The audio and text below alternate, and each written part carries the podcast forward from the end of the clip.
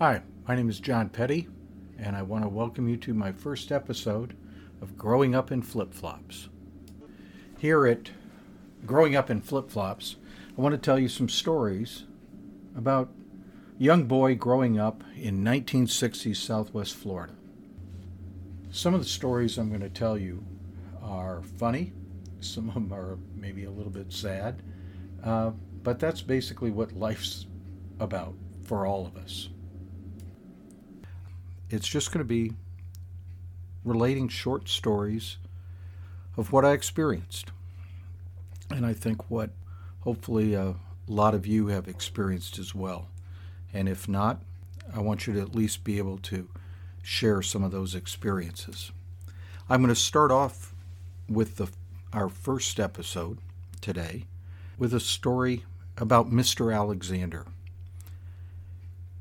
My mother believed in routine in both faith and function. She was a Methodist on both Sunday morning and throughout the rest of the week.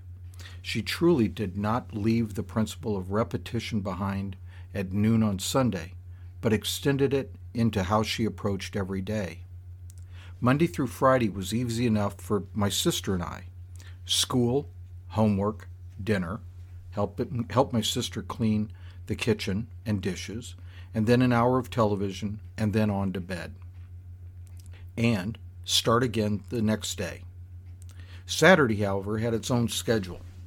First came my assigned cleaning chores around the house, which included sweeping the front porch and walk and mopping the kitchen and bathroom floors. And then came the highlight of my week, as if anything couldn't surpass school, homework, sweeping, or mopping for an eight year old boy. That highlight was accompanying my mother on a trip to the grocery store for her weekly shopping.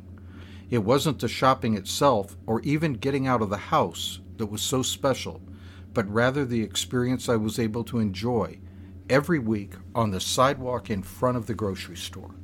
That experience was Mr. Alexander. Mr. Alexander was a white haired black gentleman. I have no idea of his first name or anything else about him. But I did know every Saturday he would be seated outside the grocery, seated on a concrete bench in the shade of the store's awning and surrounded by a dozen or so children. I assumed that every boy or girl seated on the bench or sidewalk had been left in Mr. Alexander's care by his or her mother, as mine had, while they shopped in the store. What was it that made sitting on the sidewalk the highlight of my week? Mr. Alexander told us stories. These stories were about anything and everything, from kings and knights and princesses to the Spanish American War and everything in between. I can't remember a time I wasn't enthralled by him. I heard adventure, romance, and stories of faraway lands. I heard stories of good and evil and of human triumph and tragedy and bravery and fear and greed and charity.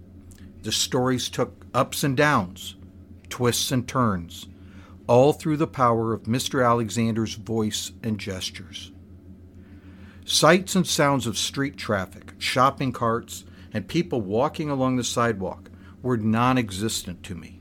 Occasionally, a mother would appear at the door and call a name, and invariably, a child, upon hearing their name, would protest being called away in the middle of the story.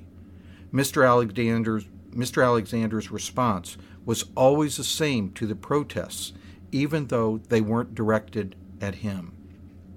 His gentle direction to the child was always, Mind your mother now. I'll be here next Saturday. That would be the only break from the story, and if your name hadn't been called, the interchange had no effect on the spell of the storytelling than if Mr. Alexander had simply taken a breath. On a hot Saturday morning, this small group of ever changing children would be taken to another world, and all while sitting in front of a small town grocery store. We were in medieval Europe or the jungles of South America. It didn't matter that I had been mopping our kitchen or in a car with my mother half an hour earlier. I was now with Mr. Alexander, telling me of something or somewhere I had never imagined. Did anyone ever question Mr. Alexander if he'd actually ever seen any of these places? Never. It didn't matter because he was able to make each story as real as if it was happening at that moment. My life was anything but predictable and routine during my visits with Mr. Alexander. You never knew where you were going to go or what famous person you were going to meet on those mornings with Mr. Alexander. And that's what made Saturday so special. I was introduced to people and lands I would only in later years learn of more fully or be able to visit. Better than any movie or television show, it was as if I had lived every story he told to that small group of children. To this day, I wonder if any of those mothers ever realized what marvelous journeys their children had taken in front of a grocery store with an elderly man named Mr. Alexander. But I certainly do, as I had my chance to depart from a life of routine every Saturday morning. Thank you for listening, and I hope you come back next week for another story. Thank you again.